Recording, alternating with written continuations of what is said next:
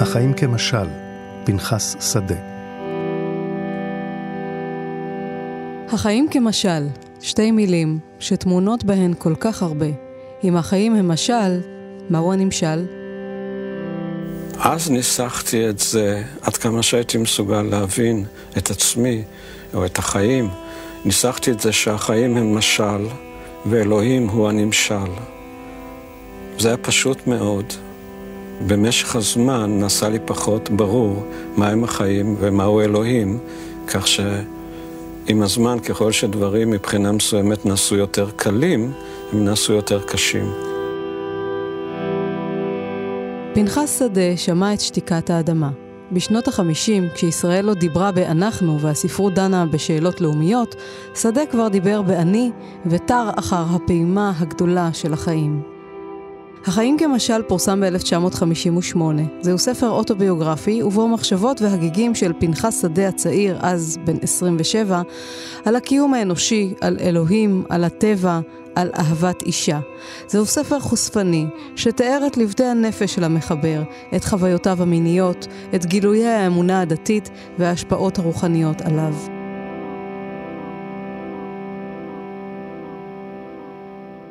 הסופר והמשורר יותם ראובני מספר כיצד גילה את הספר ונפעם ממנו. הייתי נער בן 17, אני חושב, משהו כזה, בתיכון, ועבדתי קצת אחרי הלימודים בספרייה של אשדוד, בספרייה המקומית של אשדוד, שהייתה בווילה. ויום אחד מצאתי את הספר פנחס שדה, חיים כמשל, ואני לקחתי את הספר הזה, וקראתי את הפתיחה. וברחתי לאמבטיה של הווילה, שהייתה מחסן של הספרייה. ושם, כשאני יושב בתוך האמבט, בלי מים כמובן, קראתי כמעט רבע ספר בנשימה אחת. ואמרתי לעצמי, איך, איך זה ייתכן שבן אדם כותב ככה? האם מותר לכתוב ככה? בגיל 17 או 18, כשכל הספרות שאני הכרתי הייתה ספרות מהתיכון והספרות הרוסית והאנגלית, אבל זה היה, זה היה ספרות, זה לא היה החיים עצמם, כמו שאני הרגשתי אצל שדה. החיים הם משל והנמשל הוא אלוהים. שדה האמין בתשועה, בתשועה במילים. הוא האמין שאם הוא יכתוב את הדבר הנכון, הוא יביא לתשועתו שלו ולתשועת הקורא. אבל מה זה הדבר הנכון? אף אחד לא יודע מה זה הדבר הנכון. אנחנו נשארים עם יצירה מופלאה שאחרי 60 שנה, נכון? עדיין בועטת.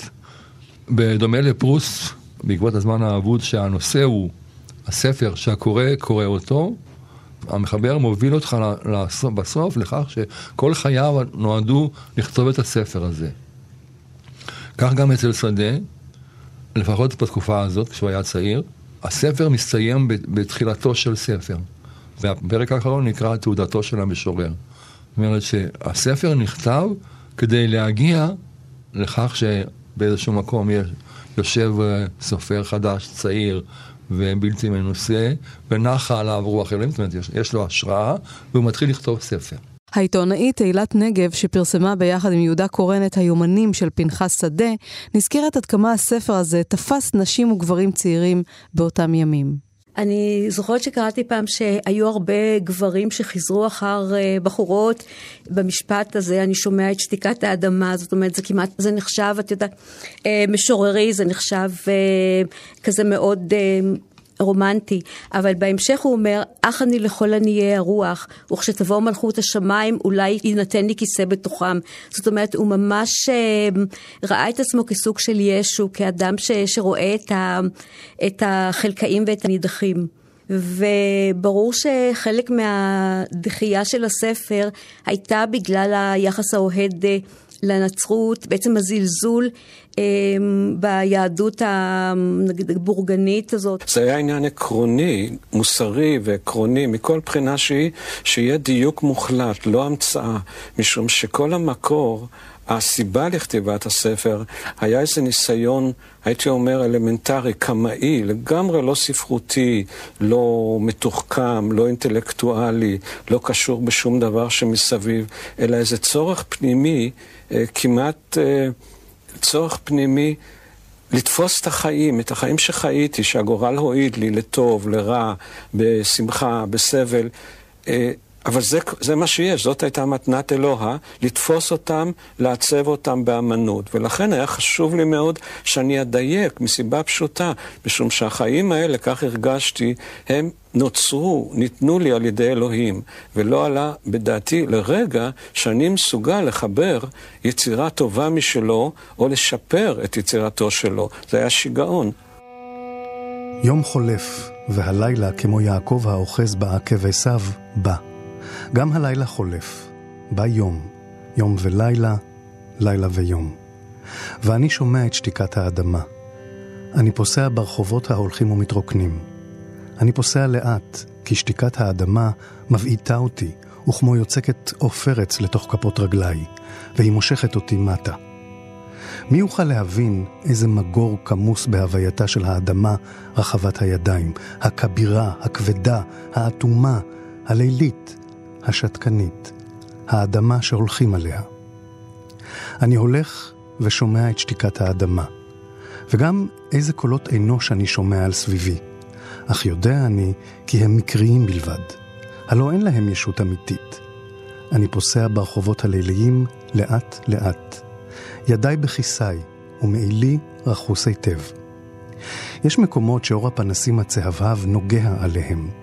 יש מקומות שאין להם אור. לפניי פוסעים חמישה בחורים. לאן הם הולכים? איני יודע. השניים שמכל צד גבוהים הם, ולהם מעילים אפורים. והתיכון, קומתו קצרה, ומעיל חום לו, והוא דומה לאישה. והנה גבר פוסע לבדו. קומתו שכוחה, צעדיו מהססים. הוא ירא לשוב אל חדרו החשוך, אל הסדינים הצוננים. הנה איש ואישה הולכים חבוקי זרוע. האישה מנחת את ראשה הזהבהב על כתף אישה ומפזמת חרש. קולה חם ומאושר. הזמן חולף. הזמן חולף, ואני חולף עמו. למה אדאג? אל מקום שהזמן יגיע, שמה אגיע גם אני. איש זקן, קטן, חבוש מגבעת גדולה, פונה אליי ומבקש שאקנה דבר מה, כמדומני תפוחי עץ. הוא מושיטם אליי בתוך שקיק נייר, ואומר בקול רך ומתחנן, תפוחים טובים מאוד, אדון, תפוחים. אבל אני, אין לי בעבור מי לקנותם. איש בודד אני, ללא אישה וילדים, ללא אחות. איש השומע את שתיקת האדמה. כששדה הצעיר סיים לכתוב את הספר, הוצאות הספרים דחו את כתב היד. לבסוף נמצאה הוצאת ספרים קטנה, ששת, שהסכימה לפרסמו. באותה שנה יצאו לאור גם ימי ציקלג של סמך יזהר ועיר היונה של אלתרמן, יצירות שעסקו בקולקטיב בשאלת הגורל הישראלי. לחיים כמשל, לא היה הרבה סיכוי מול זה. ואכן, הספר התקבל בשקט יחסי, ולמעשה חדר על תודעת הקוראים רק עשור לאחר מכן. אילת נגב מדברת על המעבר שעשה שדה מתודעת האנחנו לתודעת האני, על החיפוש המיסטי ועל ההשפעות הנוצריות והניטשיאניות שלא רווחו באותם ימים בתרבות הישראלית. אנחנו ב-1948 עברנו מלחמה נוראית, אה, הוקמה מדינה, כולם מגויסים אליה, התרבות היא רק של אנחנו. גם הסופרים עוסקים בקולקטיב, קולקטיב של צבא, של חיילים משוחררים, של קיבוץ, עולים, ואין שום אה, בעצם דיבור אה, שהוא אישי, שהוא פרטי.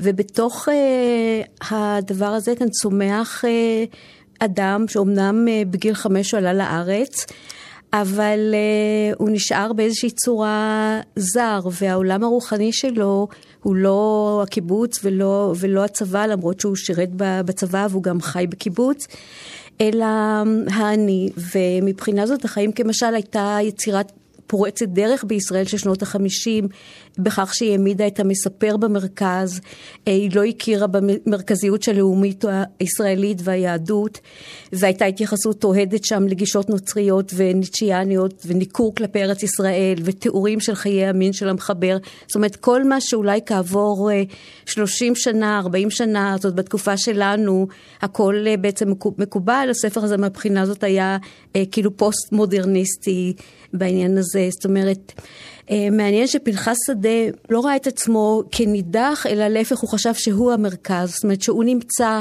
בשורה אחת יחד עם הסופרים הגדולים בעולם, זאת אומרת עם אה, ניטשה, עם הלדרליין, עם אה, ג'ויס. בעצם בן ה... הוא גדל במשפחה מאוד קשה, הוא כותב על זה קטע בחיים כמשל, יש קטע מאוד מרגש, מדבר על זה גדלתי לכל חרפותיו של אב זועם וצעקותיה של אה, אם אומללה, בית עני מאוד שבו לא, לא התייחסו לפרוסת לחם אפילו כמובן מאליו. בית שהייתה בו אה, דלות חומרית גדולה מאוד ואפילו דלות רוחנית, לא היו ספרים בבית וזה היה דבר שזעזע אותו מאוד. והוא היה קורא, הוא, הוא תיאר את זה גם בספר החיים כמשל, שהוא אוטוביוגרפיה, הוא תיאר אה, איך שאימו הייתה מביאה דג מלוח כתוב בעיתון, אז הוא היה מתנפל בשקיקה לעיתון לקרוא בו, למרות שהיה אפשר לראות משני הצדדים, כי הוא היה רטוב. ובערך בגיל 15 הוא מצא את הברית החדשה, הוא קרא, וזה טלטל את חייו. אה, הוא פתאום קרא על ישו והרגיש הזדהות אה, מאוד עמוקה איתו. הוא היה אחר כך ילד חוץ בקיבוץ שריד. אה, ננעל בספרייה וקרא שם את כה אמר זרסטוסטרה של ניטשה, ופתאום הוא אומר, מחשבות ורגשות שהיו כמחשבותיי ורגשותיי שלי, שביטאו באופן כל כך מושלם את מצב נפשי, שנכתבו כאילו במיוחד למעני. לפתע חדלתי מהיות בודד בעולם. הייתי כאיש שמצא לאחר ימים ארוכים של עצב את האהבה שעליה חלם. זאת אומרת, זאת הייתה קבוצת ההתייחסות שלו, והוא הרגיש שהוא אחד מהם. אבל הוא אומר... אה, שהוא רצה ספר שיכיל הכל, שירה, חלומות, סיפור, סיפורי חיים, מחשבות, עיונים, ספר שיהיה על הגבול שבין אומנות וחיים וימזג את שניהם. עכשיו, בספרות העברית הוא לא מצא אפילו יצירה אחת שתתאים לזה, ולכן הוא פנה אל הפסגות ההיסטוריות של ספרות העולם וקרא אוטוביוגרפיות, כי הוא אמר שבעצם מה שהתכוונתי לכתוב היה סוג של אוטוביוגרפיה, אבל לא סתם סיפור מתמשך כרונולוגי, אלא משהו טוטאלי שמכיל כל סגנון וכל אופי ביטוי. הוא בעצם ספר שנותן מימד מטאפיזי, מיתי, למקרים שקרו לו ולמפגשים עם אנשים, וזה ספר רליגיוזי למרות שהוא מלא פריצות, חטא וטומאל, לפי המושגים המקובלים. בכל מה שהוא עשה, הוא חיפש את, ה... את מה שנמצא מעל המציאות קצת.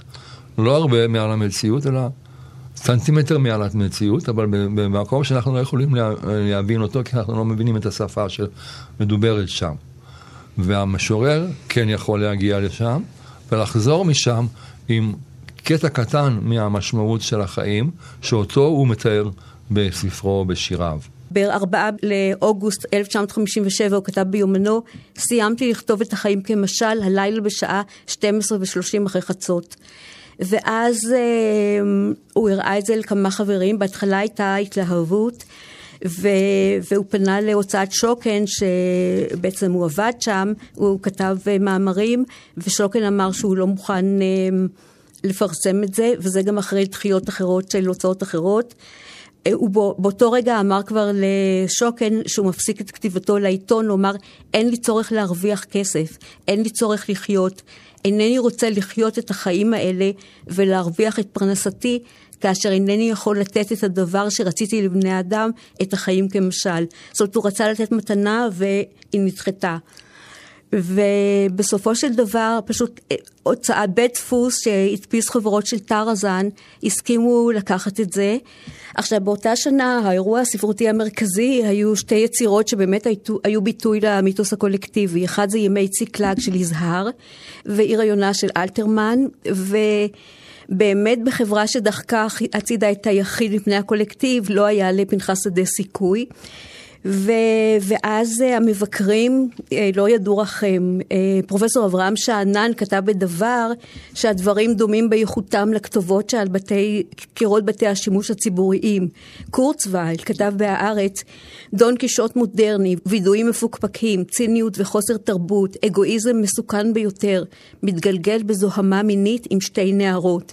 ופרופסור אליעזר שווייץ כתב בין המרחב, צריך היה להגיב על צרימת דיבורו בשתיקה גמורה. עכשיו שדה בעצם היה קרוב להתאבדות, הוא אומר, הרגשתי שמבקשים את נפשי למות, ואלמלא הוא הרגיש שיש לו עוד תפקיד אה, בחיים, הוא לא היה יכול לעמוד בזה, כי הוא נתן את הטוב ביותר שיש לו, וכאן אה, מנחתו נדחתה בצורה אה, נוראית כזאת. הנה דברים שאמר פנחס שדה בריאיון לערוץ הראשון, על דרך החתחתים שעשה עד שהצליח לפרסם את הספר.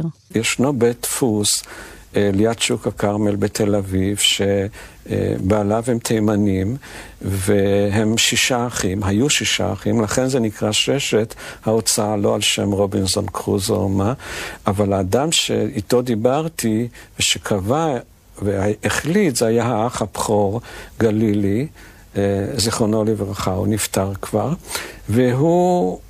אף הוצאה בארץ, אז, לפני 30 שנה, לא הייתה מוכנה להוציא את זה, לא המפורסמות ולא השוליות. אני כמובן הייתי אסיר תודה לו, הוא היה אדם נפלא.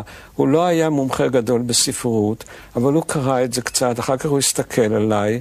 הייתי בחור באמת צעיר, דלפון, לא הייתה לי פרוטה בכיסי, לא קשרים, לא מוניטין, לא כלום. והוא היה אדם שמן מאוד כזה, מאוד נחמד. ישב באיזה חדרון קטן ליד שוק הכרמל, הסתכל עליי ואמר, אתה מוצא חן בעיניי, אני אוציא את זה. בשבילי זה עשה את כל ההבדל בין חיים ומוות, כי אם הוא לא היה מוציא את זה, אני לא יודע מה הייתי עושה. כמה שנים הייתי מחזיק בלי זה, עד שהייתי מגיע לבית קברות או לבית משוגעים או מה.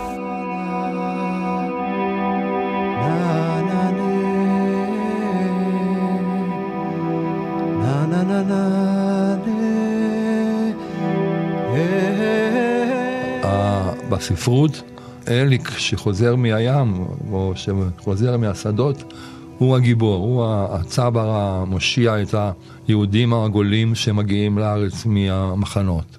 זה מין תפארת של, של, של אנחנו, אנחנו, אנחנו.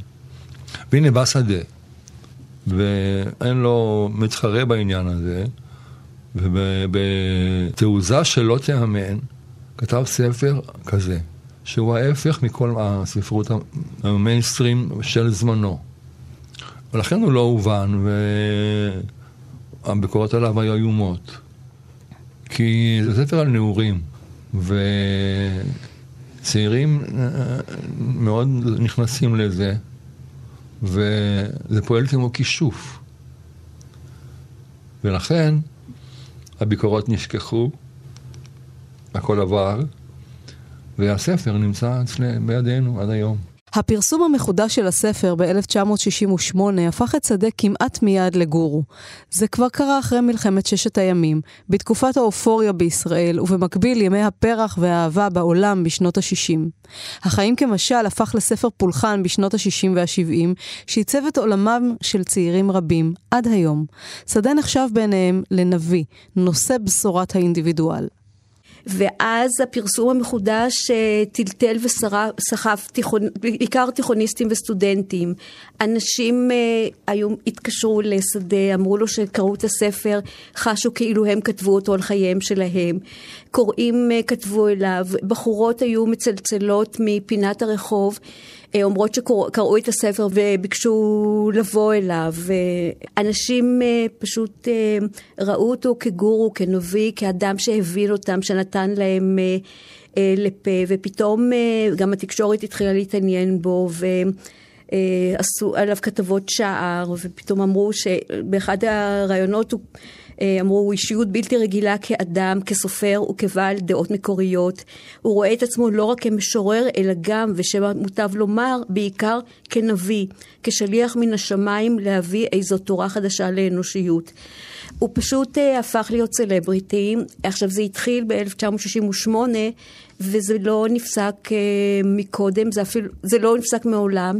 אחרי מלחמת הזעזוע של מלחמת אה, יום הכיפורים ב-73, אה, זה עוד נמשך, כי, הוא שאל הרבה שאלות קיומיות, מה משמעות החיים, מה משמעות המוות, מה, כאילו, מה כוחו של כל אדם, מה, מה, מה הקשר בין האדם לאלוהים. המון דברים, זאת אומרת, זה פשוט ספר שהוא מלא כמו... עוגה לא רק של צימוקים, אלא של אה, אלף, אה, סוג של, אני לא יודעת מה, אה, יהלום עם אלף זוויות, וכל אחד גם מצא את משהו שהתאים לו, ובאמת השאלות הקיומיות וה... אז אחרי מלחמת יום כיפור עוד יותר התחזקו, כך שהספר גם בשנות ה-70, גם בשנות ה-80 אה, הלך ותפס תאוצה ב-84, הוצאת שוקן הוציאה את הספר במהדורה נוספת יחד עם אה, קטעים מיומן הכתיבה של החיים כמשל. פנחס שדה נולד ב-1929 בלבוב שבגליציה בשם פנחס פלדמן.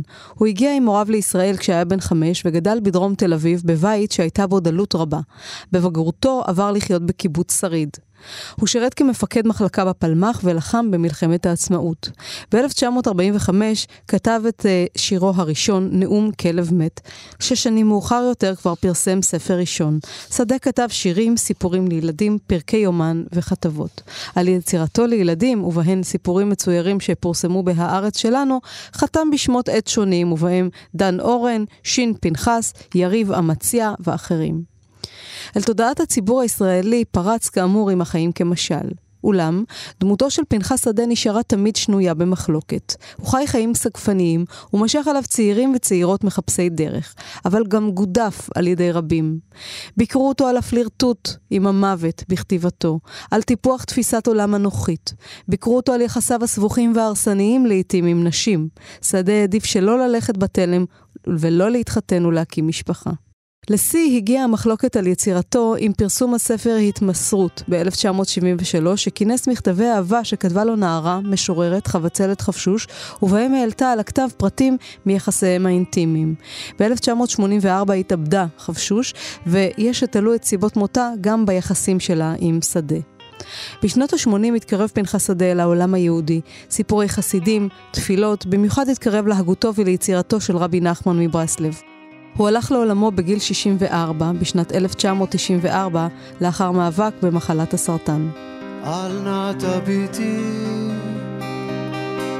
לאחור על ראש הצוק לעומתנו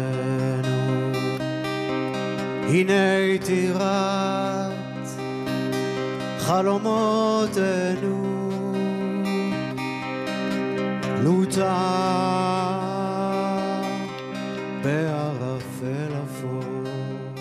המוסיקאי אהוד בנאי קשור ליצירתו של שדה. זה התחיל בהלחנה של בנאי לשירו של שדה החיזיון לפרנצ'סקו גויה. ב-1994 יצאו השניים לסיבוב הופעות משותף. בנאי סיפר בריאיון הגעתי לדירה שלו ברמת גן וישבתי איתו ועם עוד חבר כמה שעות ושוחחנו. שנים אחרי זה, כשהקלטתי את השיר, בעצם התקשרתי כדי לבקש ממנו אישור, ואז הוא אמר לי בטלפון שמבחינה רשמית אני לא צריך לקבל אישור, כי זה כבר נחלת הכלל. באתי אליו, הבאתי לו את השיר והוא הקשיב לו. אחרי כמה שנים, באתי אליו ברעיון לעשות איתו ערב משותף.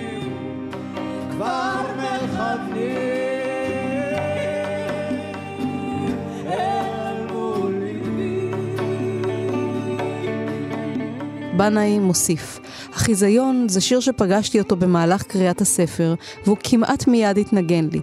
אצל פנחס שדה יש שירים שהם מאוד פתוחים, אין בהם משקל, אין בהם חריזה, אבל יש בהם מוזיקה. כל מה שעובר, הייתי אומר, ונכנס לתחום האמנות, עובר את המטמורפוזה הזאת, הוא עובר לעולם אחר, עולם שבו יש משהו אבסולוטי, עולם שאין בו רכילות, שאין בו אה, יחסים בין אדם לחברו. הייתי אומר שיכול להיות שההרגשה שלי הייתה עם החשיפות האלה והווידויים, שכאילו אני קיבלתי את החיים במתנה, כל אדם קיבל, מאלוהים, מהגורל, מהטבע, לא חשוב מה, ואני מחזיר תמורה על המתנה הגדולה הזאת את המתנה הקטנה שלי באמצעות הביטוי האמנותי של החיים האלה.